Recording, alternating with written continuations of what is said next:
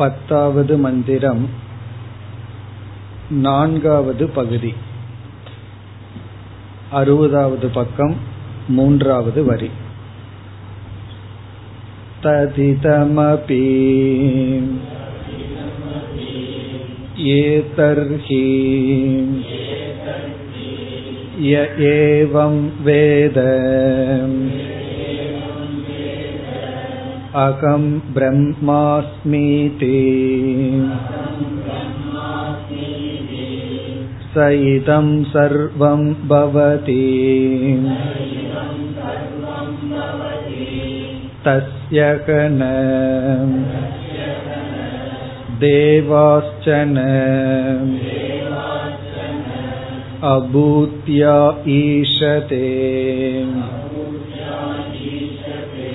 आत्मा हि येषाम् स भवति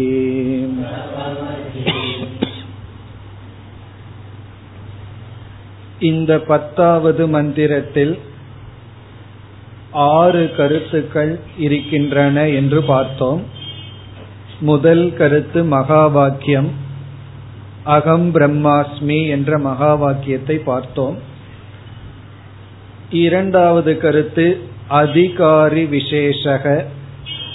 இந்த ஞானத்துக்கு யார் தகுதியை உடையவர்கள் என்ற விசாரம். மூன்றாவது வாமதேவ வச்சனம். இந்த ஞானத்தை அடைந்தவர் தான் அடைந்த ஞானத்தை வெளியே கூறுதல் நானே அனைத்துமாக இருத்தல் என்ற வாமதேவருடைய வச்சனம். நான்காவது விக்ன அபாவக. அதைத்தான் நாம் இப்பொழுது பார்த்து கொண்டிருக்கின்றோம். அதில்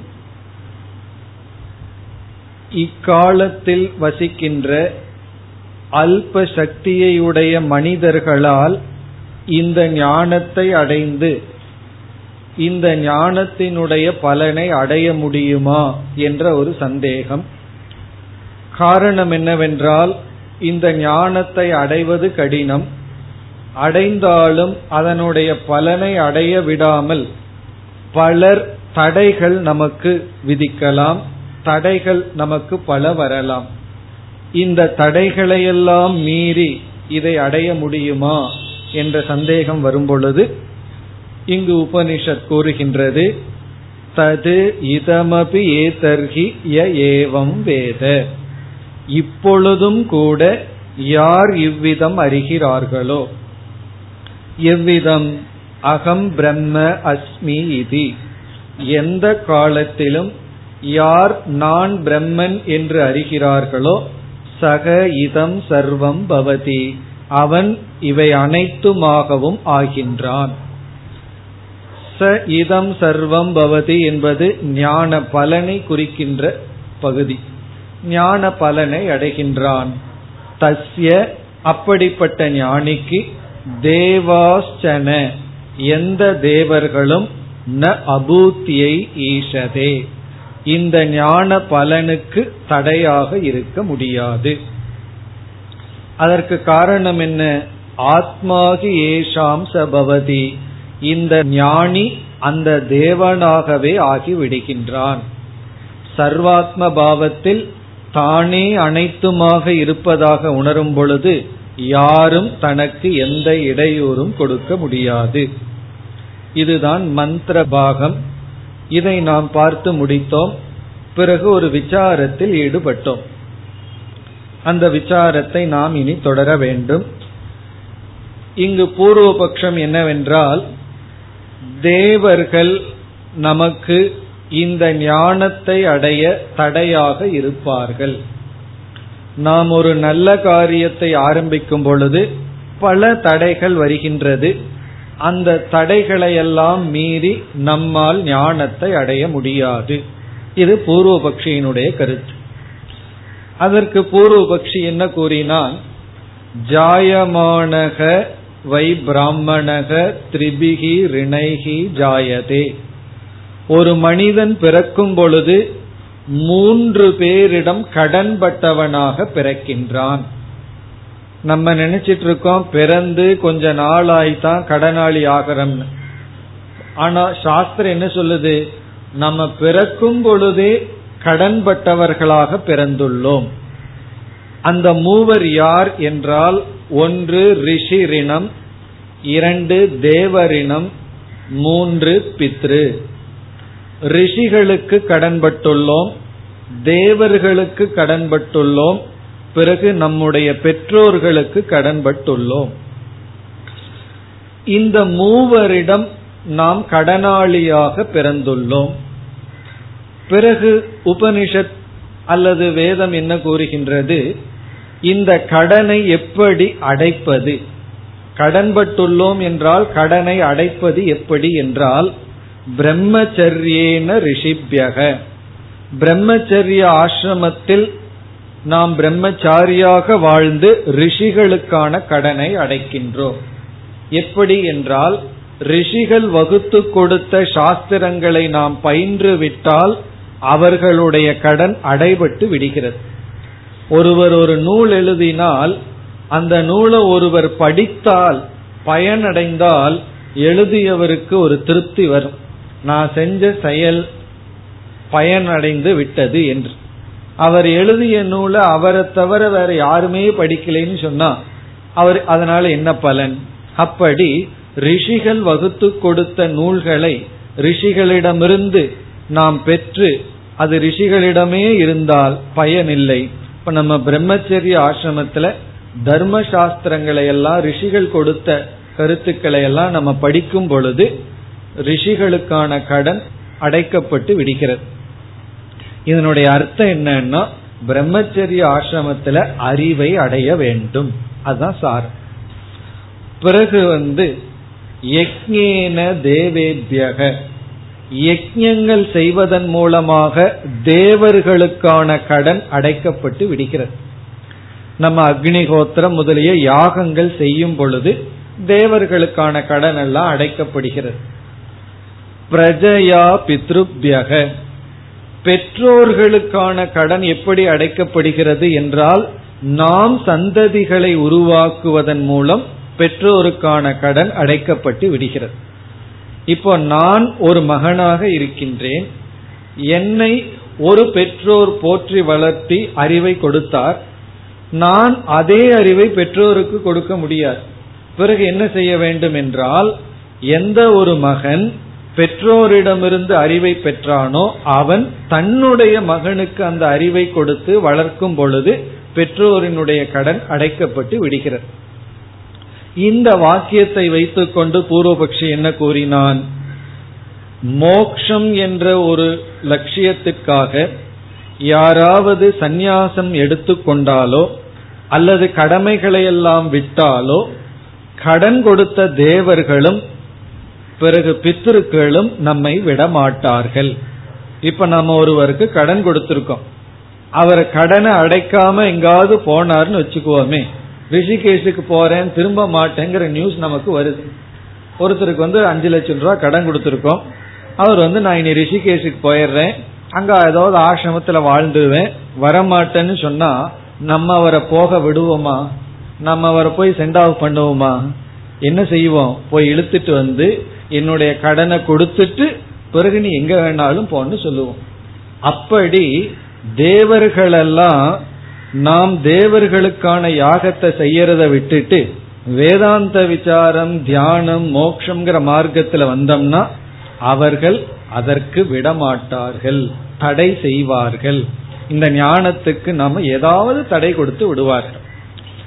பிறகு பித்ருரிணமும் இருக்கின்றது. அதனாலதான் எந்த பெற்றோர்களும் தன்னுடைய மகனை அனுமதிக்க மாட்டார்கள். இப்படி பூர்வபக்ஷி சொல்லும் பொழுது சங்கரர் பதில் சொல்கின்றார். பூர்வபக்ஷி சென்ற வகுப்புல பார்த்தோம். பதில மட்டும் மிக சுருக்கமா பார்த்தோம். பதில் என்ன? பெரிய பூர்வபக்ஷத்துக்கு மிக சிறிய பதில சொல்றார் சங்கரர்.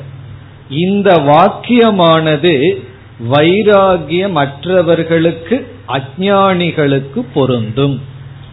வைராகியம் உடையவர்களுக்கு இந்த வாக்கியம் பொருந்தாது. பூர்வபக்ஷி என்ன சொல்கின்றான்? நீ தேவர்களுடைய கடனை அடைக்க யாகங்கள் செய்ய வேண்டும். எதுவரைனா ஆஜீவிதம் மரண காலம் வரை நீ கர்மம் பண்ணிட்டு தான் இருக்கணும். பிறகு நீ சந்ததியை உருவாக்க வேண்டும். உனக்கு வந்து வேறு வழி கிடையாது. இதை விட்டுட்டு நீ வந்தேன்னு சொன்னா அந்த தேவர்களெல்லாம் கடனாளியான உன்னை நீ எந்த லட்சியத்தை அடைய விரும்புகின்றாயோ அதற்கு தடையாக இருப்பார்கள். ஆகவே உன்னால் அந்த லட்சியத்தை அடைய முடியாது. வாழ்க்கை முழுவதும் நீ கடனை தீர்ப்பதற்காகவே வாழ வேண்டும். இப்ப இந்த வாக்கிய உண்மை யாருக்குன்னா வைராகியமற்றவர்களுக்கு அல்லது அஜானிகளுக்கு பிறகு யாருக்கு வைராகியம் இருக்கின்றதோ அவர்களுக்கு இந்த வாக்கியம் பொருந்தாது. பிறகு மேலும் நாம் பார்க்கும் பொழுது வேதத்துல பிரவருத்தி மார்க்கம் நிவிருத்தி மார்க்கம்னு ரெண்டு மார்க்கம் சொல்லப்பட்டிருக்கு. எந்த வேதத்துல ஒரு ஜீவன் கடன்பட்டிருக்கின்றான்னு சொல்லப்பட்டுள்ளதோ அதே வேதத்துல வந்து ஏது அகரேவ விரஜேத் தத் அகரேவ பிரவிரஜேத்னு ஒரு வாக்கியம் இருக்கு. ரொம்ப பவர்ஃபுல் வாக்கியம். அதாவது எந்த வேளையில் அககன்னு சொன்னா எந்த நொடியில் அர்த்தம். எந்த வேளையில் எப்பகலில் உனக்கு வைராக்கியம் வருகின்றதோ அதே வேளையில் நீ சென்று விடலாம். சந்நியாசத்தை எடுத்து கொள்ளலாம். அதாவது அனைத்து கடமைகளையும் துறந்து விடலாம். அப்ப கடமைகளை எல்லாம் துறக்கிறதுக்கு என்ன நிபந்தனை என்றால் வைராகியம் இப்ப எந்த நேரத்தில் உனக்கு வைராகியம் வருதோ அந்த நேரத்தில் இந்த வாக்கியம் எல்லாம் உனக்கு பொருந்தாது. நீ வந்து யாருக்கும் கடன் பட்டவன் அல்ல நீ சென்று விடலாம்னு வேதம் சொல்லி இருக்கின்றது. பிறகு வந்து இத கேட்ட உடனே இது எனக்கு பிரம்மச்சரிய ஆசிரமத்திலேயே வைராக்கியம் வந்துட்டா என்ன பண்றது? அல்லது கிரகஸ்த ஆசிரமத்துல போய் வைராக்கியம் வர்றதா? அல்லது வானப்பிரஸ்த ஆசிரமத்துல போயான்னு கேட்கும் பொழுது வேத வாக்கியம் தொடர்கிறது. பிரம்மச்சரியாத்துவா கிருகாத்துவா வனாத்துவா. அது நீ பிரம்மச்சரிய ஆசிரமத்தில் இருந்தாலும் சரி கிரகஸ்தாசிரமத்தில் இருந்தாலும் சரி வானப்பிரஸ்த ஆசிரமத்தில் இருந்தாலும் சரி உனக்கு ஆசிரமம் முக்கியம் அல்ல வைராகியம் தான் முக்கியம். ஆகவே வைராகியத்தை உடையவர்களுக்கு இது பொருந்தாது. இனி பூர்வபக்ஷி மிக சுலபமான இனியொரு கருத்தை கூறுகின்றான். தேவர்கள் மனிதர்களை விட சக்தி வாய்ந்தவர்கள். இப்ப சக்தி வாய்ந்த தேவர்கள் நமக்கு கண்டிப்பாக தடை செய்வார்கள். காரணம் என்னன்னா அவர்களுக்கு சக்தி அதிகமாக இருப்பதனால். ஒருவரை விட நமக்கு கொஞ்சம் ஸ்ட்ரென்த் அதிகமா இருந்ததுன்னா நம்ம சும்மா இருப்போமா? நம்ம ஸ்ட்ரென்த்தை காட்டிக்கிறதுக்கு அடிச்சு உதச்சு பார்ப்போம். அதே போல தேவர்களுக்கு நம்மை காட்டிலும் சக்தி ஐஸ்வர்யம் அதிகமாக இருப்பதனால் நாம் தேவர்களாலும் அடைய முடியாத பூர்ண மனசாந்தியை அடைவதற்கு முயற்சி செய்தால் அவர்கள் விடமாட்டார்கள். சக்தி அதிகமாக இருப்பதனாலேயே தடை விதிப்பார்கள் என்று கூறும் பொழுது இங்கு சங்கரர் வந்து ஆரம்ப காலத்துல எதை ஏற்றுக்கொள்கிறார்? தேவர்களெல்லாம் ஞானத்துக்கு முன் ஞானத்தை அடைகின்ற சாதனையில இருக்கும் பொழுது வேணா தடை செய்வார்கள். ஆனா ஞானத்தை அடைஞ்சதற்கு பிறகு அவர்கள் எந்த தடையும் செய்ய மாட்டார்கள். அவர்களால் எந்த தடையும் செய்ய முடியாதுன்னு சொல்றார். அதாவது முதல் பகுதியில சங்கரர் என்ன செய்கின்றார்? கர்ம காண்டத்திலையும் அல்லது கர்ம விஷயத்திலும் ஞானத்துக்கு முன்பும் தேவர்கள் மற்றவர்களெல்லாம் நமக்கு தடை செய்வார்கள்ங்கிறத ஏற்றுக்கொள்கிறார். ஞான நிஷ்டையை அடைந்ததற்கு பிறகு யாரும் ஞான பலனை அடைய தடை செய்ய முடியாதுன்னு சொல்றார். அது வந்து முதல் பகுதி. பிறகு விசாரம் பண்ணி இதிலிருந்து வேறு கருத்துக்கு வரப்போகின்றார். இப்ப ஃபர்ஸ்ட் எப்படி ஏற்றுக்கொள்கின்றார்? நமக்கு தடைகள் செய்ய தேவர்கள் இருக்கிறார்கள் சூழ்நிலைகள் இருக்கின்றது. எதற்கு? மோக்ஷ மார்க்கத்தில் சென்றால் தடைகள் கண்டிப்பாக இருக்கின்றது. கர்ம காண்டத்திலே அப்படித்தான். ஒரு யாகம் பண்ணும் பொழுது பூர்த்தி செய்யாமல் போக அல்லது ஏதாவது ஒன்றை அடைய செயலின் மூலமாக அடைய முயற்சி செய்தால் தடைகள் உண்டு. ஆனா மோக்ஷத்தில் அது இல்லைன்னு சொல்ற. அதற்கு அவர் சொல்கின்ற காரணம் இப்போ நமக்கு பசிக்கின்றது. உணவை உட்கொண்டு விட்டால் உணவு வந்து தொண்டைக்கு கீழே இறங்கிட்டா பிறகு வந்து வயிற்றுக்குள் உணவு சென்று விட்டால் பசி உடனடியாக நீங்கும். எவ்வளவு தூரம் உணவு போகுதோ அவ்வளவு தூரம் பசி நீங்கும். இப்போ தடை எதுவரைக்கு இருக்கும் அப்படின்னா உணவு கிடைக்கிறதுக்கு தடை கிடைக்கலாம். தடை இருக்கலாம். அது வந்து நம்ம வாயில போடுற வரைக்கும் தான் தடை. வாயில போட்டு நாம விழுங்கி விட்டால் வயிற்றுக்கு சென்று விட்டால் அந்த உணவு பசி என்ற துயரத்தை நீக்க இடையில் ஒரு தடையும் கிடையாது. அதற்கு முன்னாடி தான் தடைகள் இருக்கின்றது. உணவை சேகரிக்கிறதுக்கோ உட்கொள்வதற்கோ தான் தடை. உட்கொண்ட பிறகு பசியை நீக்க தடை இல்லை. அதே போல ஒரு பொருள் இருக்கு நம் கண் முன். அதை நம்ம வந்து இருளில் இருக்கின்ற தீபம் வந்தவுடன் அந்த பொருளை பற்றிய அறிவு ஏற்படுகிறது. தீபம் இல்லாத இருக்கும் பொழுது தடைகள் இருக்கின்றது. இருளே ஒரு தடையாக இருக்கின்றது. தீபம் வந்தவுடன் அந்த வெளிச்சமானது பொருளை பிரகாசிக்கும் பொழுது ஞானத்துக்கு வேறு தடை இல்லையோ? அது போலன்னு சொல்ற இப்ப சங்கரர் வந்து இங்க வித்யா பிராப்திகி பிரம்ம பிராப்திகின்னு சொல்ற. வித்யா பிராப்தினா ஞானத்தை அடைதல் இஸ் ஈக்வல் டு பிரம்மத்தை அடைதல். வித்யா பிராப்திகி ஏவ பிரம்ம பிராப்திகி பிரம்மத்தை அடைதல் என்பது ஞானத்தை அடைதல். ஆரம்ப காலத்துல நான் பிரம்மத்தை எப்படியாவது அடையணும் ஆத்மாவை எப்படியாவது அடையணும்னு சொல்லுவோம். யோசிச்சு பார்த்தோம்னா அது அடையப்படும் பொருள் அல்ல. ஏற்கனவே நம்மிடத்தில் அடையப்பட்டுள்ள பொருள். ஆகவே நாம அடைய வேண்டியது வித்யா ஞானம். ஞானத்தை அடைஞ்சிட்டோம் அப்படின்னா பிரம்மத்தை நம்ம அடைந்து விட்டோம். இங்கு எதுவரை ஏற்றுக்கொள்கின்றார்? இந்த ஞானத்தை அடையிற வரை தேவர்கள் வந்து நமக்கு தடையா இருக்கலாம். எது வேணுமானாலும் தடையா இருக்கலாம். ஞானத்தை அடைஞ்சிட்டோம் பிறகு யாரும் தடை செய்ய இடையில் இல்லை. காரணம் என்னவென்றால் நாம் அடைய வேண்டிய பிரம்மத்திற்கும் நமக்கும் இடைவெளியாக இருப்பதை சங்கரர் அவித்யா என்று சொல்கின்றார். நாம பிரம்மத்துக்கும் நமக்கும் நாம் பிரம்மத்தை அடைய நமக்கும் பிரம்மத்துக்கும் உள்ள இடைவெளி அவித்யா அறியாமை. இப்ப அவித்யா அல்லது அறியாமைங்கிறது தான் நமக்கும் பிரம்மத்துக்கும் தடையா இருந்தா வித்யா என்பதை அடைந்து விட்டால் வேறு இடைவெளி இல்லை. ஆகவே பிரம்மத்தை அடைதல் என்பது பிரம்மத்தை அறிதல்.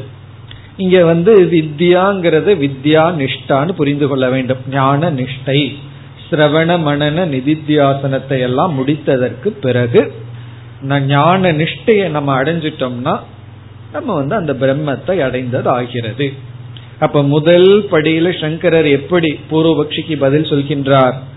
ஒவ்வொரு மனிதனும் கடனாளியாக இருக்கின்றான் என்ற வாக்கியம் அஜானிகளுக்கும் வைராகியமற்றவர்களுக்கும் தான் பொருந்தும். வைராகியத்தை அடைந்தவர்களுக்கு பொருந்தாது. சென்ற வகுப்புல பார்த்தோம் இதை கவனமா புரிஞ்சுக்கணும்னு. யாருகிட்டயாவது கடன் வாங்கிட்டு கடன் வாங்கும் போது எனக்கு வைராக்கியம் இல்லை. கடன் வாங்கினதுக்கு அப்புறம் எனக்கு வைராக்கியம் வந்துடுது. அதனால திருப்பி தர மாட்டேன்னு சொல்லக்கூடாது. இது வந்து வைராகியம் உண்மையா வந்துடுதுன்னு ஒரு அர்த்தம் என்னன்னா கடனை எல்லாம் கொடுத்துட்டு நம்ம வருவோம். கடனோட நம்ம வரமாட்டோம் அல்லது கடனுனால வைராக்கியம் வரக்கூடாது. கடன் வாங்கிட்டோமே கடன் அதிகமா இருக்கேன்னு வைராக்கியம் வர்றது வைராக்கியம் அல்ல. அப்படி சரியான வைராக்கியம் நமக்கு வந்து விட்டால் இந்த வாக்கியம் நமக்கு பொருந்தாது. பிறகு என்ன சொன்னார்? பிரம்மத்துக்கு நமக்கு இடைவெளி அறியாமை ஞானம் என்ற ஒன்று வந்து விட்டால் அந்த ஞானத்தை அடைந்ததற்கு பிறகு பிரம்மத்தை அடையாமல் செய்ய யாரும் இடையில் இல்லை. ஆகவே ஞானத்தை அடையிறது தான் லட்சியம். அந்த ஞானத்தை அடைகிற வரைக்கும் தடைகள் இருக்கலாம் என்பது முதல் படி. இனி நம்ம அடுத்த விசாரத்துக்கு செல்கின்றோம். ஞானத்தை அடையிற வரைக்கும் தேவர்களெல்லாம் நமக்கு தடைகளாக இருக்கலாம்ங்கிற கருத்தே இனி மாற்றப்படுகிறது. அது எப்படி என்றால் இப்ப நம்ம அடுத்த விசாரத்திற்கு செல்கின்றோம். அதாவது நம்ம வந்து ஒரு செயல் செய்கின்றோம். செயலினுடைய பலன் நமக்கு வருகின்றது. ஒரு கர்மத்தை பண்ணும்போது நம்ம கர்த்தாவா இருக்கோம். பிறகு அந்த கர்த்தா வந்து பலனை அனுபவிக்கும் பொழுது போக்தாவாக மாறுகின்றான். அந்த போக்தாவா மாறும் பொழுது கர்மத்தினுடைய பலனை அனுபவிக்கின்றான். நம்ம சாதாரணமா என்ன சொல்றோம்? நான் போக்தாவா இருக்கும் பொழுது நான் செய்த கர்மத்தினுடைய பலன் வரும் பொழுது அந்த பலனை அனுபவிக்க முடியாம எத்தனையோ தடைகள் இருக்கின்றது. இப்ப வந்து நம்ம சம்பாரிச்சுட்டு வர்றோம். சம்பாரிச்ச பணத்தை நம்ம தான் அனுபவிக்கணும். அதை அனுபவிக்கின்ற வேலையில யாரோ ஒருவன் பணத்தை திருடிட்டு போயிடுறான். அப்ப என்ன நம்ம சொல்றோம்? நான் ஒரு கர்மம் பண்ணினேன் கர்மத்தினுடைய பலனை நான் அனுபவிக்கிறதுக்கு தடையாக யாரோ இருந்தார்கள் அப்படின்னு சொல்லி நம்ம சொல்றோம். அப்ப இங்க என்ன விசாரம் என்றால் நம்முடைய செயலினுடைய விளைவை நாம் அனுபவிக்கும் பொழுது அல்லது எப்படிப்பட்ட விளைவு நமக்கு கிடைக்கும் என்பது எதன் அடிப்படையில் அப்படிங்கறதா இப்பொழுது கேள்வி. நாம் ஒரு செயல் செய்யறோம். செயலினுடைய விளைவு எதன் அடிப்படையில் நமக்கு கிடைக்கிறது? அதை நிர்ணயிக்கும் தத்துவங்கள் என்ன? நம்மிடமிருந்து உருவாகின்ற செயல் பலனாக நமக்கு வர காரணமாக என்ன இருக்கிறது? மூலமாக என்ன இருக்கிறது? அதுதான் இப்பொழுது நம்முடைய விசாரம். அதுல வந்து நான்கு தத்துவங்களை இப்ப எடுத்துக்கொள்ள போகின்றோம். நான்கு மதவாதிகள். இதுதான் இதுதான் சொல்கிறார்கள். எது? ஒரு செயல் நம்மிடமிருந்து உருவாகினால் அந்த செயலினுடைய விளைவு பலனை நாம் அனுபவிக்க காரணம் மூலம் என்ன? அல்லது எப்படிப்பட்ட பலன் நமக்கு வரும் என்பதை யார் நிச்சயம் செய்வார்கள்? நான் ஒரு செயல் செய்யறேன். இப்ப மோட்சத்தை அடையணும்னு சொல்லி சாதனை பண்றேன். இந்த சாதனையிலிருந்து எப்படிப்பட்ட பலன் வருதுங்கிறத நிச்சயம் பண்ற தத்துவம் என்ன? யார் முடிவு செய்கிறார்கள்? அதுல பல கருத்துக்கள் இருக்கின்றது. இங்க சங்கரர் வந்து நாலு கருத்தை எடுத்துக் கொள்கிறார். பிறகு நம்முடைய கருத்தை கடைசியில சொல்ல போகின்றார். இப்ப முதல் விதமான மனிதர்கள் ஜோதிஷ்விதக அப்படின்னு சொல்ற ஜோதிஷ்விதகனா ஜோதிட சாஸ்திரத்தை பின்பற்றுபவர்கள். நம்ம ஜோசிகாரர் தான் ஜோதிஷ் விதக அவர்கள் என்ன சொல்கிறார்கள்? அவர்களுடைய பதில் காலக காலம் டைம் ஜோதிடர்கள் என்ன சொல்கிறார்கள்? நீ என்னதான் செயல் செய்தாலும் உன்னுடைய செயலினுடைய பலன் எதன் அடிப்படையில வருதுன்னா காலத்தினுடைய அடிப்படையில தான் டைம் தான் அப்படின்னு சொல்வார்கள். இப்ப உதாரணமா அவர்கள் சொல்வது ஒரு தானம்ங்கிற ஒரு செயல் இருக்கு. அந்த தானம்ங்கிற செயலை இப்ப சங்கராந்தி முதலிய ஸ்ரார்த்த காலம் முதலிய காலத்துல கொடுத்தோம்னா அதிக புண்ணியம்.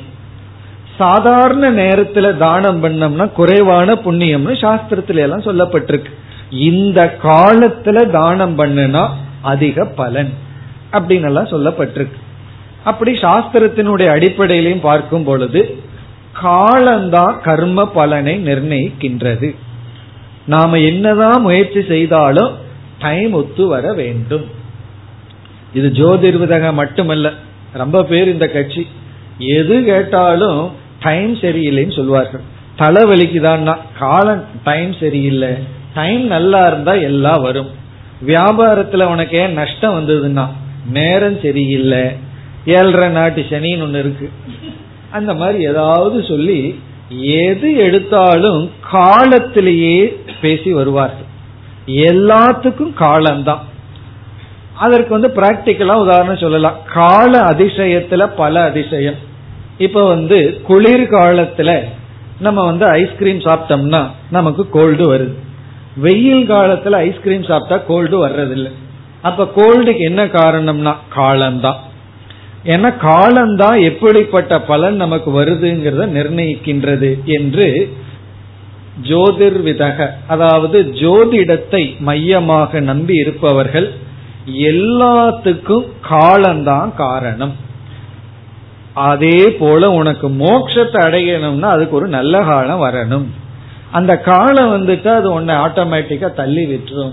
உனக்கு சரியான நேரம் வரலைன்னா நீ என்னதான் பண்ணாலும் நீ முன்னேற மாட்டேன். இப்படி சொன்ன ரொம்ப பேர் இது பூர்வபக்ஷி இல்ல நான் நம்பிட்டு இருக்கிற சித்தாந்தம்னு இங்கேயே சொல்லுவார்கள். காரணம் என்ன? அதெல்லாம் உங்களுக்கு தெரியாது. லைஃப்ல இருந்து பார்த்தவங்களுக்கு தான் தெரியும்னு சொல்லுவார்கள். இப்படி ரொம்ப பேர்த்துக்கு இதுல ஒரு நம்பிக்கை இருக்கு. டைம் தான். டைம் சரியா இருந்ததுன்னா எல்லாம் நல்லா நடக்கும். டைம் சரியில்லைன்னா நீ என்ன பண்ணாலும் நடக்காது. என்று நம்புபவர்கள் காலம் கர்ம பல அதிசய கேதுகு. காலம்தான் கர்ம பலத்தை எல்லாம் நிர்ணயிக்கும். இதுல இருந்து நம்ம டாபிக்கு வந்தா காலம்தான் தடையா இருக்கும் காலம்தான் உதவி செய்யும். நீ என்னதான் பண்ணாலும் உனக்கு நேரம் சரியில்லைன்னா நீ மோட்சத்தையும் அடைய முடியாது ஒன்னையும் அடைய முடியாதுன்னு சொல்லி விடுவார்கள் அப்ப நமக்கு தடையா இருக்கிறது என்னன்னா காலம் டைம் தான். ஏன்னா சரியான நேரம் வந்தாதான் அது அதெல்லாம் நடக்கும். சரியான நேரம் வராம நீ என்னதான் பண்ணாலும் நடக்காது. அப்படி சொல்பவர்கள். இனி இரண்டாவது மனிதர்கள் வஸ்து. வஸ்து அப்படின்னா பொருளினுடைய தன்மை. இது வந்து சார்வார்க்கர்கள். சார்வாக்க மதம்னு ஒன்னு இருக்கு. நான்கு பூதங்கள் தான் உண்மை. அவங்கள பொறுத்த வரைக்கும் ஆகாசம்ங்கிறது ஒரு பூதமே இல்லை. அப்படி ஒரு பொருள் தான் நம்முடைய வாழ்க்கையை நிர்ணயிக்கும். அதாவது சில உணவு பதார்த்தம் இருக்கு. அந்த உணவு பதார்த்தத்தை நம்ம சாப்பிடும் பொழுது இப்ப சில தலைகள்னு வச்சுக்குவோமே. இலைகள் தலைகள் எல்லாம் இருக்கு. கீரை எல்லாம் இருக்கு. அந்த கீரையெல்லாம் சாப்பிடும் பொழுது உடம்புக்கு என்ன கிடைக்குது? சக்தி கிடைக்குது. வேறு சில தலைகள் எல்லாம் இருக்கு இலைகள் எல்லாம் இருக்கு. இப்ப கஞ்சா போன்ற அதுவும் தாவரம் தான் அப்புறம் வேறு சில தலைகள் எல்லாம் இருக்கு. அதையெல்லாம் நம்ம உட்கொண்டா அழிந்தே விடுவோம் இறந்தே விடுவோம். சில செடிகள் எல்லாம் பாய்சனோட இருக்கு. அந்த பாய்சனோட செடியில் ஓடி வருகின்ற நீரும் சில சமயம் பாய்சன் ஆயிரும் இதற்கெல்லாம் என்ன காரணம்னா அந்த பொருளினுடைய தன்மை நேச்சர் ஆஃப் தி ஆப்ஜெக்ட் ஒரு பொருளினுடைய தன்மை. அப்ப நம்முடைய வாழ்க்கையை நிர்ணயிக்கிறது இந்த பஞ்ச பூதங்களில் இருக்கின்ற தன்மை தான் காலமெல்லாம் கிடையாது. ஒரு பொருளினுடைய தன்மை தான் நம்மளுடைய வாழ்க்கையை நிர்ணயிக்கும். ஆப்ஜெக்ட் வெறும் மெட்டீரியல் ஆப்ஜெக்ட் தான். நீ வந்து ஒரு பொருளை எடுத்துக்கொண்டு அந்த பொருளினுடைய தன்மை உனக்கு உதவி செய்யலாம். அந்த பொருளினுடைய தன்மை மாறுபட்டிருந்தா உன்னை அது அழிக்கலாம். ஆகவே நம்முடைய வாழ்க்கையை நிர்ணயிப்பது நாம் பயன்படுத்துகின்ற பொருள்கள். நாம் எப்படிப்பட்ட பொருள்களை பயன்படுத்துறோமோ அதுதான். இப்ப தலைவலிக்குதுன்னு சொன்னா ஜோதிர்வதம் என்ன சொல்லுவான் டைம் சரியில்லைம்பா. இவன் என்ன சொல்லுவான் நீ ஏதோ ஒரு பொருளை சாப்பிட்ட அந்த பொருள்னாலதான் உனக்கு தலைவலிக்குது வயிற்று வலிக்குதுன்னு சொல்லுவோம். அப்படி நமக்கு வருகின்ற அனைத்து கர்ம பலத்தில் உள்ள மாறுதல்களுக்கு நாம் கையாளுகின்ற பயன்படுத்துகின்ற பொருள்கள் தான் காரணம். வஸ்து அப்படின்னு ரெண்டாவது ஆள். இனி மூணாவது ஆள் யாரு? மீமாம்சகர்கள். வேதத்தினுடைய முதல் பகுதியை பின்பற்றுகின்ற மீமாம்சகர்கள் என்ன சொல்கிறார்கள்? கர்ம. நீ செய்கின்ற செயல். நீ எப்படிப்பட்ட கர்மம் பண்றையோ அதன் அடிப்படையில தான் உனக்கு பலன் கிடைக்கின்றது. கர்ம அப்படின்னா நம்ம வந்து கர்த்தாவா இருந்து ஒரு செயல் செய்யறோம் யாகம் பண்றோம் கடமைகளை செய்யறோம். உன்னுடைய செயல் தான் காரணம். இந்த இடத்துல ஈஸ்வரனும் வேண்டாம் காலமும் வேண்டாம் வஸ்துவும் வேண்டாம். நீ எப்படிப்பட்ட பாவனையில செயல் செய்யறையோ அதற்கு தகுந்த மாதிரி பலன் வருகிறது என்று அவர்கள் கூறுகிறார்கள். இதை நிலைநாட்ட அவர்கள் வந்து அபூர்வம்னு சில கற்பனைகள் எல்லாம் பண்ணி உள்ளார்கள். அபூர்வம்னு சொன்னா நம்ம ஒரு யாகம் பண்றோம். யாகம் பண்ண உடனே அந்த இடத்துல யாகம்ங்கிற செயல் முடிவடைந்து விட்டது. இப்போ ஒரு கேள்வி வருது. யாகம்ங்கிற கர்ம அப்பவே முடிஞ்சாச்சு. இனி இருபது வருஷத்துக்கு அப்புறம் அல்லது முப்பது வருஷத்துக்கு அப்புறம் அல்லது இறந்ததற்கு அப்புறம் அழிந்து போன இந்த யாகம் எப்படி எனக்கு சொர்க்கம்ங்கிற பலனை கொடுக்கும்? அல்லது ஒரு கர்மத்தை பண்ணுனா உடனே கர்மம் அழிந்து விடுகிறது. இப்ப தானம் பண்ற அந்த நேரத்துல தானம்ங்கிற செயல் மறைந்து விட்டது. அது எப்படி பிறகு எனக்கு சுகத்தையும் அல்லது செல்வத்தையும் கொடுக்கும் என்றால் அப்போ அவர்கள் கூறுகிறார்கள் ஒவ்வொரு கர்மம் செய்து முடித்தவுடன் அபூர்வம் என்கின்ற கண்ணுக்கு தெரியாத ஒரு பலன் உருவாகின்றது. அது பாபம் புண்ணியம் என்பது அபூர்வம். ஒருவனுடைய பணத்தை நான் திருடுகின்றேன். அதனுடைய பலனை பத்து வருஷத்துக்கு அப்புறம் அனுபவிக்கிறேன்னு சொன்னா எப்படி? அவன் சொல்றான் அந்த செயல் அப்பொழுது அழிந்தாலும் அது ஒரு அபூர்வத்தை கொடுக்கின்றது. அந்த அபூர்வத்துக்கு பேரு பாபம். அது பிறகு உனக்கு துக்கத்தை கொடுக்கிறது. ஆகவே இங்க அபூர்வம்னா கண்ணுக்கு தெரியாத பலன். அதை ரெண்டா பிரிக்கிறா ஒன்னு புண்ணியம் இனி ஒன்று பாபம். உனக்கு கர்ம பலனை கொடுக்கின்றது. ஆகவே கர்மம் தான் பிரதானம். இந்த இடத்துல ஈஸ்வரனும் கூட வேண்டான்ட்டுறான் ஈஸ்வரனே எதுக்கு? நீ கர்மம் பண்ற கர்மத்திலிருந்து உனக்கு பலன் கிடைக்குது. வஸ்துவும் வேண்டாம் காலமும் வேண்டாம் ஈஸ்வரனும் வேண்டாம். ஆனா அந்த கர்மத்துக்கு பண்றதுக்கு வேதத்துல சில காலம் கொடுக்கப்பட்டிருக்கு. அந்த காலத்துல நீ பண்ண வேண்டும். நீ தவறான காலத்துல பண்ணினா கர்மத்துல தான் தோஷம். காலம்ங்கிறது எந்த விதத்திலையும் உனக்கு ஒன்று செய்து விடாது. நீ தப்பா கர்மம் பண்ணிட்டேன்னு சொன்னா அல்லது தவறான திரவியத்தை பயன்படுத்தினா அதற்கு தகுந்த பலன் வருதே தவிர திரவியத்தினாலேயோ வஸ்துனாலேயோ காலத்தினாலேயோ கிடையாது. நீ செய்கின்ற செயலினால். இது மூணாவதாக இனி நான்காவது தேவர்கள். என்று உபாசகர்கள் கூறுகிறார்கள். உபாசகர்களுடைய மதம். எப்பொழுதும் தியானம் செய்து கொண்டு சகுண பிரம்மத்தை தேவதைகளை வணங்கிக் கொண்டிருக்கின்ற உபாசகர்கள் என்ன சொல்கிறார்கள்? நாம அடைகின்ற கர்ம பலனுக்கு காரணம் தேவர்கள். அந்தந்த தேவர்கள் தான் நமக்கு கர்ம பலனை கொடுக்கிறார்கள். நீ காலம் வஸ்துனெல்லாம் சொல்லாத. ஒரு தேவன் நினைச்சா விஷத்தையும் அமிர்தமாக்க முடியும் அமிர்தத்தையும் விஷமாக்க முடியும். அந்தந்த தேவர்கள் தான் உனக்கு வந்து பலனை கொடுக்கிறார்கள். இப்படி சங்கரர் வந்து நான்கு பேரை எடுத்துக்கொண்டார் இப்படி எத்தனையோ ஆட்கள் இருக்கார்கள். நம்முடைய வாழ்க்கையை நிர்ணயிப்பது யாருன்னு சொன்னா விதவிதமான கருத்துக்கள் இருக்கின்றது. அதுல இங்க நான்கை எடுத்துக்கொண்டார் காலம் வஸ்து கர்ம தேவக. தேவகன விதவிதமான தேவதைகள். இந்திரன் வாயு அக்னி போன்ற விதவிதமான தேவதைகள். என்ன அந்தந்த தேவதைகள் இந்த பூமியில் இருக்கிற ஒவ்வொரு சக்திக்கும் ஒவ்வொரு ஐஸ்வர்யத்திற்கும் அதிஷ்டானமாக இருக்கிறார்கள்.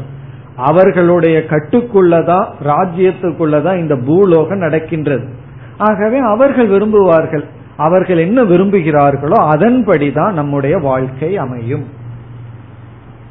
இது எல்லாம் யாரு? விதவிதமான பூர்வபக்ஷிகள். இப்படி இங்கு நான்கு கருத்தை சொல்லி இனி வந்து சங்கரர் வந்து தன்னுடைய கருத்துக்கு வருகின்றார். சங்கரர் என்ன சொல்கின்றார்? இந்த இடத்தில் ஏற்கனவே ஞானம் அடைகிற வரைக்கும் அல்லது ஞான நிஷ்ட அடைகிற வரைக்கும் தேவர்களோ அல்லது காலமோ அல்லது ஒரு வஸ்துவோ உனக்கு வந்து தடைகளா இருக்கலாம்னு ஒத்துட்டார். இப்ப இந்த இடத்துல அதையும் ஏற்றுக்கொள்வதில்லை. இப்ப இங்க சங்கரர் என்ன சொல்றார்?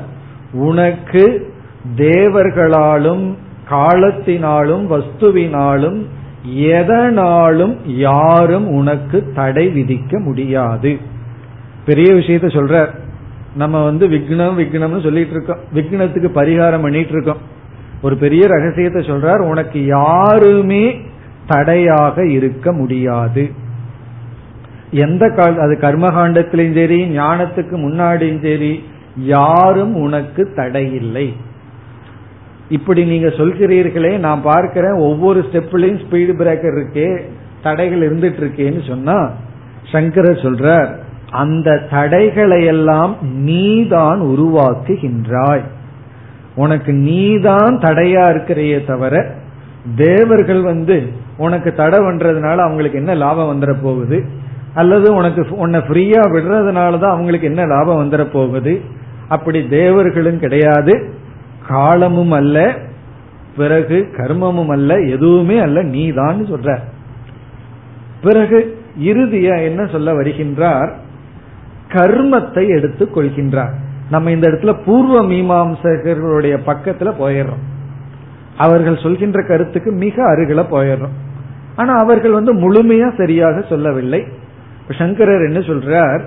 நீ எப்படிப்பட்ட செயல் செய்கின்றாயோ அந்த செயலின் அடிப்படையில் காலம் வஸ்து தேவர்கள் இவர்களினுடைய கருவியின் மூலமாக பலனை அடைகின்றாய். நம்ம எல்லாத்தையும் ஒத்துக்கிறோம். காலம்ங்கிறது உண்மைதான். பிறகு வந்து வஸ்துங்கிறது உன்னுடைய வாழ்க்கையை நிர்ணயிக்கும். தேவர்களும் உன்னுடைய வாழ்க்கையை நிர்ணயிப்பார்கள். ஆனால் அவைகளெல்லாம் கருவிகளே தவிர கர்த்தாக்கள் அல்ல. அவை மூலமாக காலத்தின் மூலமாக பொருளின் மூலமாக பிறகு தேவர்களின் மூலமாக உன்னுடைய கர்ம பலனை நீ அனுபவிக்கின்றாய். அத நம்முடைய சித்தாந்தம். கர்ம பிரதானேன நம்ம கர்மத்தை பிரதானமா எடுத்துக்கிறோம். மீதி எல்லாம் கரணமாகி விடுகிறது. இந்த ஜோதிர்விதக என்ன சொன்னா காலம்தான் காரணம்னு சொன்னான் நம்ம என்ன சொன்னோம்? காலம்ங்கிறது கரணம். அது வந்து உன்னுடைய வாழ்க்கைய அது நிர்ணயிப்பதில்லை. கால நிர்ணயிப்பதில்லை. எங்கேயோ இருக்கிற சனி பகவான் உன்னுடைய வாழ்க்கையை நிர்ணயிப்பதில்லை. பிறகு உன்னுடைய செயல் அவர்கள் மூலமாக. இப்ப வந்து நான் வந்து ஒருவருக்கு பத்து ரூபா கொடுக்கறேன். போய் சாப்பிடுங்கன்னு சொல்லி. அவர் என்ன செய்யறார் ஹோட்டலுக்கு போய் பத்து ரூபா எடுத்து ஏதோ ஒரு இனிப்பு வாங்கி சாப்பிடுறார். இப்போ யார் அந்த இனிப்பை கொடுத்து அவரை திருப்திப்படுத்துதுன்னு கேட்டா அவர் வந்து அந்த சர்வர்னு சொல்லுவாரா? இன்னைக்கு எனக்கு ஒரு சர்வர் நல்ல ஸ்வீட் கொடுத்தாருன்னு சொல்லுவாரா? அவர் ஒரு இன்ஸ்ட்ருமெண்ட் அந்த ஸ்வீட் அவருக்கு கிடைச்சு அதை அனுபவிக்கிறதுக்கு காரணம் அவர் கையில் இருந்த பத்து ரூபாய். அந்த டென் ருபீஸ்ங்கிறது என்ன பண்ணியிருக்கு? வேற ஒருவர் மூலமா பலன் கிடைச்சிருக்கு. அந்த பத்து ரூபாய அவர் கொடுத்ததுனாலதான் அவருக்கு வந்து அந்த பலன் கிடைச்சிருக்கு. அப்படி இப்ப அந்த பத்து ரூபாய கொடுத்தது யாருன்னா நான் கொடுத்தேன். நான் ஏன் அவருக்கு பத்து ரூபாய் கொடுத்தேன்னு சொன்னா சங்கரர் சொல்றார் அது அவனுடைய கர்ம வினை. அவன் சம்பாரிச்சிருக்கான். எனக்கு ஏதோ ஒரு வேலை செஞ்சிருக்கான். இப்ப எனக்கு வந்து ஒரு உதவி செய்துள்ளார். ஒரு பையன் வந்து வேலை செய்யறான் நான் அவனுக்கு வந்து பத்து ரூபா கூலி கொடுக்கறேன்.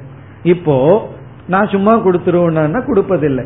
எனக்கு வேலை செஞ்சதுனால நான் அவருக்கு வந்து அந்த பணம் கொடுக்கறேன். இப்போ இந்த பணம் அவருக்கு எப்படி வந்தது என்றால் அவருடைய கர்ம வினை. அவருடைய கர்மத்தின் விளைவாக அவருக்கு வந்து இந்த பணம் வந்தது. இந்த பணம்ங்கிறது ஒரு இன்ஸ்ட்ருமெண்ட் அதன் மூலமாக அவர் சுகத்தையோ அல்லது துக்கத்தையோ அவர் அனுபவிக்கின்றார். அப்படி காலம் வஸ்து தேவக இவர்களெல்லாம் ஒரு இன்ஸ்ட்ருமெண்ட் தான். அக்னி தேவனாகலாம் இந்திரனாகலாம் வாயு தேவனாகலாம் அவர்களுக்கு எவ்வளவு சக்தி வேண்டுமானாலும் இருக்கலாம். நம்ம இடத்துல நல்ல கர்ம பலன் இருந்தால் புண்ணிய பலன் இருந்தால் அவர்களால துக்கத்தை கொடுக்க முடியாது. பிறகு அந்த தேவர்களுக்காக நம்ம எவ்வளவுதான் காக்கா பிடிச்சு வச்சிருந்தாலும் நம்ம இடத்துல பாவ பலன் இருந்தா அவர்கள் வந்து நமக்கு துக்கத்தை தான் கொடுப்பார்கள். அப்ப இங்க சங்கரர் என்ன சொல்றார்? விக்னம் அப்படிங்கிற கருத்தை நம்ம வாழ்க்கையில எப்படி புரிஞ்சுக்கிறோம்? நமக்கு ரொம்ப தடைகள் வந்தால் நாம் செய்த கர்மம் தான் நமக்கு தடையாக வந்து நிற்கின்றது. யார் தடையாக இருக்கிறார்களோ அவர்களுக்கு தடையாக இருக்கிற சக்தியை கொடுத்தது நம்முடைய கர்ம பலன். அவர்கள் ஒரு இன்ஸ்ட்ருமெண்ட் தான். யாராவது நம்ம திட்டுனா நம்ம தான் அவர்களை திட்ட வைக்கிறோம். இல்லையே என்றால் அது நம்ம மேலோட்டமான கண்ணுக்கு தெரியாது. நம்ம கர்ம பலன் அவருக்கு கோபம் வரும்பொழுது அந்த நேரத்தில் அவர் முன்னாடி நம்ம நிக்கிறது. அது கர்ம பலன் அல்லது எத்தனையோ மனிதர்களோடு நமக்கு இணக்கம் கிடைச்சிருக்கலாம். கரெக்டா அவரோட போய் சேர்ந்து கொஞ்ச நாள் பிசினஸ் பண்ணணும்னோ அல்லது தாயா இருக்கிறதோ தந்தையா இருக்கிறதோ மகனோ மகளோ மருமகளோ இப்படி ஏதோ ஒரு விதத்துல அவர்களுடன் நான் உறவு கொண்டாட வேண்டும்ங்கிறது நம்முடைய கர்ம பலன். அது வந்து சுகத்தையும் கொடுக்கலாம் துக்கத்தையும் கொடுக்கலாம். அதற்கெல்லாம் காரணம் நாம் தான் இப்ப வேதாந்தத்துல கர்ம தத்துவம் வந்து தலையெழுத்தேன்னு சொல்லி மற்றவர்கள் மீது பழி போட வைக்கவில்லை. முழுமையா அனைத்துக்கும் நான் தான் காரணம்ங்கிற ரெஸ்பான்சிபிலிட்டி பொறுப்பை எடுக்க வைக்கின்றது. இப்ப இந்த இடத்துல சங்கரர் சொல்றார் கர்மத்துக்குமே நீதான் காரணம். வேற எல்லாத்துக்கும் நீயே காரணம்னு சொல்லும் பொழுது மோக்ஷத்துக்கு யார் தடையாக இருக்க முடியும்? மோக்ஷத்தை அடைவதற்கு எந்த தேவர்களாலும் எவர்களாலும் தடையாக இருக்க முடியாது. ஆனா எனக்கு தடையா இருக்கேன்னா கரெக்டா கிளாஸுக்கு வர ஆரம்பிக்கும் போதுதான் டிரான்ஸ்பர் என்ன பண்றதுன்னா? அல்லது உடல்நிலை சரியில்லை அல்லது ஏதோ ஒரு காரணம். மற்றவர்களுக்கு நான் எனக்கு சில கடமைகள் வந்து விட்டது இப்படி எல்லாம் இருந்ததுன்னு சொன்னா யாரையும் குறை சொல்ல வேண்டாம்னு சங்கரர் சொல்றார். யாருமே தடையல்ல நம்முடைய கர்மந்தான் தடை. ஆகவே என்ன பண்ணணும்னா மீண்டும் நல்ல கர்மங்கள் தர்மம் செய்ய வேண்டும். செஞ்சு புண்ணியத்தை சம்பாதிக்கணும். எதற்குனா தடைகள் நீங்க அல்ல. அல்லது தடைகள் நீங்கன்னு வச்சுக்கலாம். நம்மளே தடைகளை உருவாக்கி இருக்கோம் அந்த தடைகளை நம்ம தான் நீக்கணும். தேவர்கள் மற்றவர்கள் எல்லாம் ஒரு கருவிகள். ஒரு இன்ஸ்ட்ருமெண்ட் தான் சொல்லி இப்ப இறுதிய என்ன கருத்து சொல்றார்? முதல்ல வந்து ஏதோ நமக்கு தேவர்களும் மற்றவர்களும் தடை கொடுக்க முடியற மாதிரி சொல்லி எடுத்துக்கொண்டு இறுதியான சித்தாந்தம். யாரும் யாருக்கும் தடை இல்லை அவரவர்களுக்கு அவரவர்கள் செய்த கர்மந்தான் தடை. மற்றவர்களெல்லாம் கரணமே தவிர கர்த்தாக்கள் அல்ல. இத்துடன் இந்த விசாரம் முடிவடைகின்றது. நம்ம வந்து இந்த பத்தாவது மந்திரத்துல மகா வாக்கிய பகுதியை பார்த்து முடிச்சோம். அதிகாரி விசேஷத்தை பார்த்தோம். வாமதேவ வச்சனத்தை பார்த்தோம். விக்ன அபாவக. தடை இல்லைங்கிறத பார்த்துட்டோம். தடை இல்லைங்கிறத பார்த்துட்டா தடை இல்லை தானே இனிமேல் மேற்கொண்டு போறதுக்கு. அடுத்த கருத்து போறதுக்கு இனி தடை இல்லை. யாரும் யாருக்கும் எந்த தடையும் விதிக்க முடியாது. இனி அடுத்த விசாரம். இப்ப வந்து ஆத்மாகி ஏஷாம் சபவதிங்கிற வரைக்கும் நான்காவது கருத்து விக்ன அபாவக. தேவர்களெல்லாம் நமக்கு தடை செய்ய முடியாதுன்னு இங்கு சொல்லப்படுகிறது. இனி அடுத்த பகுதியை இப்பொழுது படிப்போம் அத அந்யாம் தேவதாம் உபாஸ்தே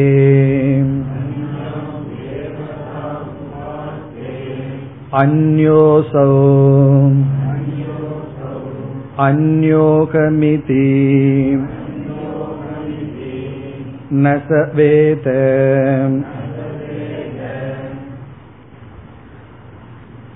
இதுவரை அடுத்த கருத்து அவித்யா சூத்திரம். அவித்யா சூத்திரம். அவித்யா சூத்திரம்னு சொல்லும் பொழுது வேறொரு சூத்திரத்தை பார்த்த ஞாபகம் வருதோ? வித்யா சூத்திரம். யாருக்கு வித்யா சூத்திரம் ஞாபகம் இருக்கு? ஆத்மா இத்தியேவ உபாசீத. இது வித்யா சூத்திரம் ஏழாவது மந்திரத்தில் வந்தது. நான்காவது செக்ஷன் முதல் அத்தியாயம் ஏழாவது மந்திரத்துல ஆத்மா இத்தேவ உபாசீத. இந்த பகுதிக்கு வித்யா சூத்திரம்னு பார்த்தோம். இப்ப நம்ம படிச்ச பகுதி அவித்யா சூத்திரம் வித்யா சூத்திரம் அவித்யா சூத்திரம்னா என்ன? முதல்ல இதனுடைய மொழிபெயர்ப்பை பார்த்துருவோம். பிறகு விளக்கத்திற்கு வரலாம். அத. அதங்கிற சொல் வந்து டாபிக் மாறுகிறதுன்னு உபனிஷத் காட்டுகிறது. என்ன இத்தனை நேரம் வித்யாவிலிருந்து அவித்தியைக்கு வர்றோம்? வித்தியையே உபதேசித்து வந்து இப்ப அவித்ய அத யக யாரொருவன் அந்யாம் தேவதாம் உபாஸ்தே. வேறொரு தேவதையை வணங்குகின்றானோ தியானிக்கின்றானோ அந்யாம் தேவதாம். வேறொரு தேவதையை எவன் ஒருவன் தியானிக்கின்றானோ அவன் எப்படி தியானிக்கின்றான் அவன் தியானம் செய்கின்ற முறை எப்படி அதை உபனிஷத் விளக்குகின்றது. அந்யக அசௌ அந்யக அகம் அஸ்மி இதி. அந்யக அசௌனா அந்த தேவன் வேறு அசௌனா அவன் வேறு நான் வழிபடுகின்ற தேவன் வேறு அந்நக. அந்நக அகம் நான் வேறு. நான் உபாசனை செய்கின்ற தியானம் செய்கின்ற நான் வேறு. தியானிக்கப்படுகின்ற அந்த தேவதை அந்த தேவன் வேறு. நான் யாரை அறிகின்றேனோ தியானிக்கின்றேனோ அவன் வேறு நான் வேறு. இவ்விதம் யார் தியானிக்கின்றாரோ நசவேத. இந்த நசவேதங்கிறத முக்கியம். சக ந வேத அவன் உண்மையை அறிவதில்லை. யார் வேறு தேவதையை தியானிக்கின்றானோ எப்படி தியானிக்கின்றான்? அந்த தேவன் வேறு நான் வேறாக இருக்கின்றேன் அது வேறாக இருக்கிறது. அது வேறு நான் வேறு என்று யார் தியானிக்கின்றாரோ அந்யோசௌ அந்யோகமஸ்மி இதுங்கிறது தியான பிரகாரம் உபாசனை செய்கின்ற முறை. அந்த தியானத்துல பேதம் இருக்கின்றது. நான் வேறு நான் வழிபடுகின்ற உபாசிக்கின்ற தேவதை வேறு என்று யார் தியானிக்கிறார்களோ சக அவன் ந வேத அவன் சத்தியம் ந வேத அவன் உண்மையை அறிவதில்லை. அப்படின்னு என்னன்னா அவன் அறியாமையில் இருப்பவன். இது வந்து வித்யா சூத்திரத்துக்கு ஆப்போசிட் வித்யா சூத்திரம் இதுக்கு ஆப்போசிட் எப்படின்னா இப்ப வித்யா சூத்திரம் அப்படிங்கிறது ஆத்மா இத்தேவ உபாசித. அதாவது அந்த பிரம்மத்தை நீ எந்த பிரம்மத்தை இதுகாலம் தியானம் பண்ணிட்டு இருந்தையோ எந்த பிரம்மத்தை நீ அடைய வேண்டும்னு நினைச்சையோ அந்த பிரம்மத்தை ஆத்மாவாக அறிந்து கொள். உன்னிடமிருந்து வேறில்லை வேறுபடாததாக அறிந்து கொள் என்பது வித்யாசூத்திரம். அவித்யாசூத்திரம் நான் வேறுபட்டவன் நான் வழிபடுகின்ற அந்த பிரம்மன் அல்லது அந்த தேவதை அல்லது ஈஸ்வரன் வேறுபட்டவர் என்று யார் உபாசிக்கிறார்களோ அவர்கள் அறிவதில்லை. அதாவது தன்னை பிரம்மத்திடமிருந்து அபேதமாக தியானித்தல் வித்யா சூத்திரம் இங்க தியானித்தல்னா உணர்தல் அறிதல். ஆத்மானம் பிரம்மத்வேன அபேத ஞானம். ஆத்மாவை பிரம்மத்துடன் பேதமற்றதாக புரிந்து கொள்ளுதல் வித்யா சூத்திரம்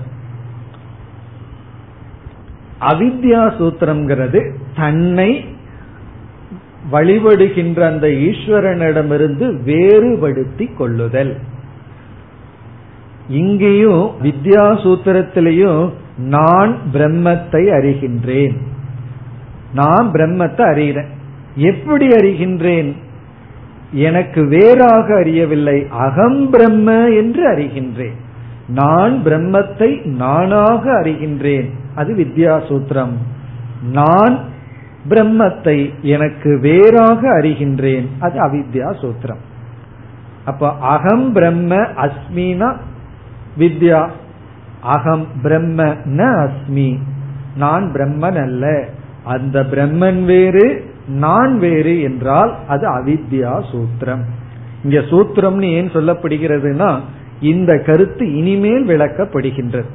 வித்யா சூத்திரத்துக்கும் விளக்கம் வந்தது. அங்க நம்ம பார்த்தோம். ஆத்மா இத்தியேவ உபாசிதங்கிறதுக்கு தான் பிரவேச சுருதி முதல் கொண்டு பல விளக்கங்கள் வந்தது. அதே போல இந்த அறியாமை இனி விளக்கப்பட இருக்கின்றது. இனி வருகின்ற பல பகுதிகளில் இந்த வேத ஞானத்துடன் இருக்கிறதுனால வர்ற நிலை என்ன? அவன் எப்படி இருப்பான்னு சொல்லி இந்த அவித்யா சூத்திரம் விளக்கப்படுகிறது. இந்த அவித்யா சூத்திரத்துல வந்து நசவேதங்கிறதா சாரம். அவன் அறிபவன் அல்ல. அவனுக்கு தெரியாது. நம்ம பல சமயங்கள்ல மத்தவங்களை பார்த்து சொல்லுவோம்ல உனக்கு என்ன தெரியும்னு கேட்போம். அதான் உபனிஷத் நம்ம பார்த்து கேட்குது. உனக்கு ஒன்றும் தெரியாதுன்னு பலரிடம் நம்ம சொல்லியிருக்கோம். உபனிஷத் நம்ம பார்த்து சொல்லுது இவ்விதம் யார் தியானிக்கிறானோ அவனுக்கு ஒன்றும் தெரியாது. அவன் தெரிந்தவன் அல்ல. நசவேதன்னா அவன் தெரிந்தவன் அல்ல. தெரிந்தவன் அல்ல அப்படின்னா என்ன அர்த்தம்னா அவன் அறியாமையுடன் கூடியவன். அவன் அவித்யுடன் கூடி இருக்கின்றான். அப்போ நாம எந்த தேவதைய வழிபடுறோமோ அந்த தேவதையிலிருந்து நம்ம வேறாக தியானிக்கும் பொழுது அது வந்து அவித்யா. அந்த தேவதை நான் என்று உணரும் பொழுது ஆனந்த மீமாம்சையில மனிதனுடைய ஆனந்தமும் ஹிரண்ய கர்ப்பனுடைய ஆனந்தத்தையும் பேசி கடைசியில் என்ன சொல்றோம்? எந்த ஆனந்தம் அந்த ஹிரண்ய கர்ப்பனுக்குள் இருக்கோ அதே ஆனந்தம் தான் நானா இருக்கின்றேன். பிறகு வேறுபாடு இல்லைன்னா இந்த வேறுபாடெல்லாம் பிரதிபிம்ப ஆனந்தத்துலதான் கிரண்ய கர்ப்பனோட புத்தியில வெளிப்படுகின்ற ஆனந்தம் வேறு மனித புத்தியில வெளிப்படுகின்ற ஆனந்தம் வேறு. அது ஏற்றத்தாழ்வுகள் இருக்கலாம். ஆனா எதனால இரண்ய கர்ப்பனுடைய புத்திக்குள்ள ஆனந்தம் வெளிப்படுதோ எதனால என்னுடைய மனித புத்தியில ஆனந்தம் வெளிப்படுகிறதோ அந்த ஆத்மா ஒன்றுதான். அந்த விதத்துல எந்தெந்த தேவதையெல்லாம் நான் வழிபடுறனோ அந்த தேவதையினுடைய சொரூபமும் என்னுடைய சொரூபமும் ஒன்று என்றால் அது வித்யா சூத்திரம் அந்த ஆதாரத்தை மறந்துட்டு நம்ம வந்து அந்த தேவதையினுடைய நாமரூபத்தையும் உபாதியையும் நம்முடைய உபாதியையும் வச்சுட்டு பார்த்து அந்த நிலையில இருக்கும் பொழுது நாம் அவித்யினுடைய வசத்தில் இருக்கின்றோம். அதைத்தான் இந்த பகுதி விளக்குகின்றது அவித்யா சூத்திரம் இப்ப அவித்யா சூத்திரம் அப்படின்னா பேத ஞானம் வித்யா சூத்திரம்னா அபேத ஞானம்.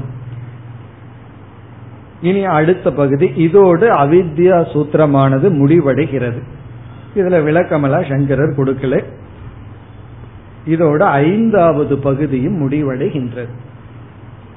இந்த மந்திரத்துல ஆறு பகுதிகள்னு பார்த்தோம்.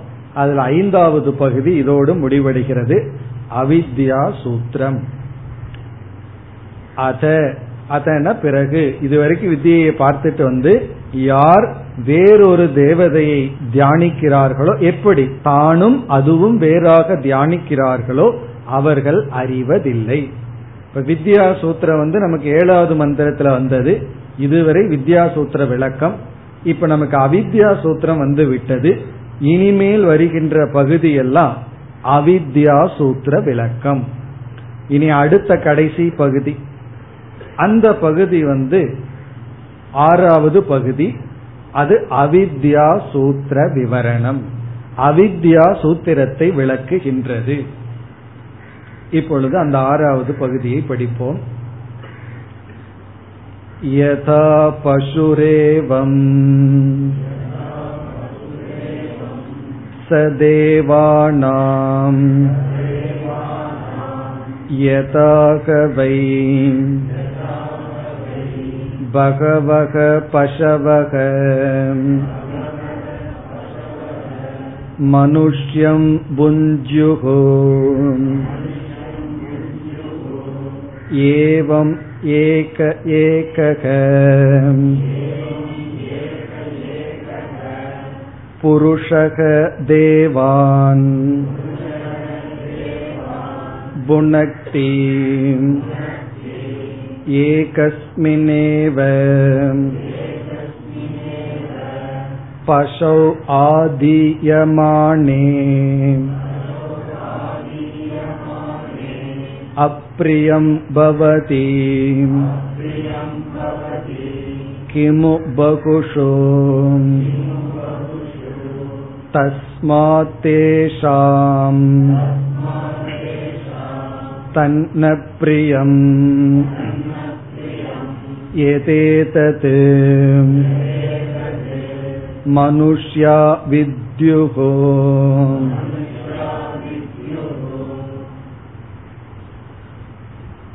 இந்த பகுதி அவித்யா சூத்திரத்தினுடைய விளக்கம். மிக அழகாக உபனிஷத் கூறியுள்ளது. நமக்கு கொஞ்சம் ரோஷம் வரணுங்கிறதுக்காகவும் இப்படி கூறியுள்ளது. சில சமயங்கள்ல மைல்டா ஒரு வார்த்தை சொல்லி பார்ப்போம். அது ஏறாது. உடனே நம்ம கொஞ்சம் ஸ்ட்ராங் டோஸ் கொடுத்து பார்ப்போம். அப்பதான் புத்திக்குள்ள ஏறும். அப்படி உபனிஷத் இந்த இடத்துல நமக்கு ஒரு பெரிய ஸ்ட்ராங் டோஸ் கொடுத்து பார்க்குது. எதற்குனா இந்த அவித்யா சூத்திரத்திலிருந்து வெளியே வருவாயா இல்லையாங்கிறதுக்காக. இப்ப இங்க என்ன சொல்கின்றது உபனிஷத்? இந்த அவித்தியில இருப்பவன் வந்து அடிமைப்பட்டு விடுகின்றான். பசுவுக்கு சமமாகி விடுகின்றான். நம்ம பார்த்து நம்ம ஏன் சொல்ல வேண்டாம்? அவித்தியில இருப்பவர்களை பார்த்து.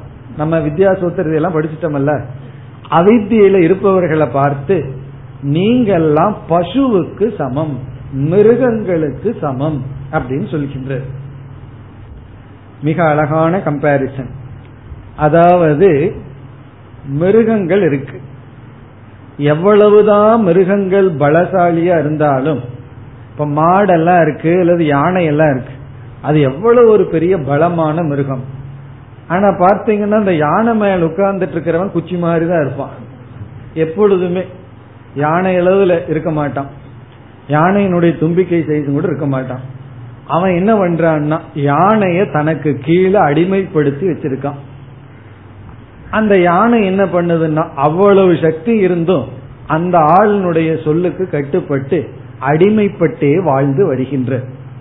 அப்படி யார் இந்த அவித்தியில் இருக்கிறார்களோ அவர்களெல்லாம் அடிமைங்கிற மோகத்திலேதான் இருந்து வருவார்கள். யாருக்குன்னா தேவர்களுக்கு. அடிமைப்பட்டதுனாலதான் அவர்களுக்கு ஏதாவது செய்து கொண்டே இருப்பார்கள்.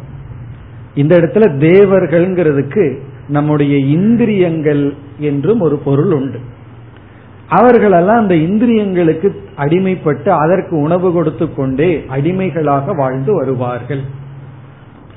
இந்த தேவர்கள் என்னன்னா தேவர்களுக்கு வந்து அடியாட்களோட இருந்து பழகி பழகி நமக்கு வந்து காரியம் செய்யறதுக்கு ஆட்கள் இருந்துட்டே இருந்தாங்கன்னு வச்சுக்கோமே எந்த வேலையும் நம்ம செய்யறது இல்லை உட்கார்ந்துட்டே இருக்கிறது. ஏதாவது வேணுமா? அதுக்கு ஒரு ஆள். இப்படியே இருந்து கொண்டே இருந்தா நல்லா சோம்பேறி ஆயிடுவோம். அப்ப என்ன ஆகும்னா நமக்கு அடிமைப்பட்டு வேலை செஞ்சிட்டு இருக்கிற ஒரு ஆள் கொஞ்சம் புத்தி வந்து நம்மை விட்டு போறான்னு வச்சுக்குவோமே. அவன் நம்மை விட்டு போகணும்னா ஒரே ஒரு கண்டிஷன் புத்தி வந்துடணும். புத்தி வராத வரைக்கும் தான் நம்ம கிட்ட இருப்பான். காரணம் என்ன? அவனே அவித்தியினால நம்ம கிட்ட இருக்கான். அப்படி போறவனை நம்ம விடுவோமா? விடமாட்டோம். அவனுக்கு எப்படி புத்தி வராம இருக்குமோ அப்படி அவனுக்கு புத்தி வராம அவனை நம்ம பாதுகாப்போம். அப்படி போறவன் வந்து எஜமானனுக்கு பிடிக்காது. அதே போல தேவர்களுக்கு வந்து நம்ம மோட்சத்தை அடையிறது பிடிக்காதான் ஏன்னா மோட்சத்தை அடைஞ்சு நம்ம போயிருவோமே அவர்களுக்கு அடிமையா நம்ம இருக்க மாட்டோமே. ஆகவே எப்படி ஒரு மனிதனுக்கு சேவகன் அல்லது மிருகங்கள் தனக்கு வேலை செஞ்சிட்டு இருக்கு தன்னை விட்டு போறது அந்த மனிதனுக்கு பிடிக்காதோ ஏன் பிடிக்காதுன்னா வேலை செய்யறதுக்கு ஒரு ஆள் குறைஞ்சிடுதே. அதே போல தேவர்களுக்கெல்லாம் நம்ம வந்து மோட்சத்தை அடையிறது பிடிக்காதான். காரணம் என்ன? நாமளே அந்த தேவன் ஆயிருவோம். அந்த தேவன் நம்மையும் வணங்க ஆரம்பிச்சிருவோம் அதுக்கப்புறம். ஞானின்னு சொல்லி. அப்ப என்ன ஆகும்னா திரும்பி நாம அவர்களுக்கு சர்வீஸ் பண்றது போய் தேவர்களெல்லாம் நம்மைய வணங்க ஆரம்பித்து விடுவார்கள். ஆனால் தேவர்கள் விரும்ப மாட்டார்கள். இந்த மனுஷன் மோட்சத்தை அடையிறது தேவர்களுக்கு பிடிக்காதான். காரணம் என்ன? ஒரு ஆள் குறைஞ்சிடும் நம்ம ஆபீஸ்ல ஒருத்தர் வர்றார். புத்தியோட வர்றார். நல்ல வேலை செய்யறார். வேற கம்பெனிக்கு போறேன்னா நம்ம விடுவோமா? விட மாட்டோம் புத்தி உள்ள ஒரு ஆள் நம்ம விட்டு போறானேன்னு சொல்லி. அதனால நம்ம என்ன பண்ணுவோம்? அவனை போகாம ஓட்டுறதுக்கு என்ன பண்ணுவோமோ அது பண்ணுவோம். அதே தான் தேவர்களும் செய்வார்கள்னு சொல்லி யார் அவித்தியில் இருக்கிறார்களோ அவர்கள் அடிமைப்பட்டு இருப்பார்கள். வித்தியைக்கு வருபவர்கள் அதை தாண்டி வருவார்கள்னு சொல்லி அடுத்த பகுதி வருகின்றது அடுத்த வகுப்பில் பார்ப்போம் ॐ पूर्णमधः पूर्णमिधम् पूर्णात् पूर्णमुदच्छते पूर्णस्य पूर्णमादाय पूर्णमेवावशिष्यते ॐ शान्ति शान्ति शान्तिः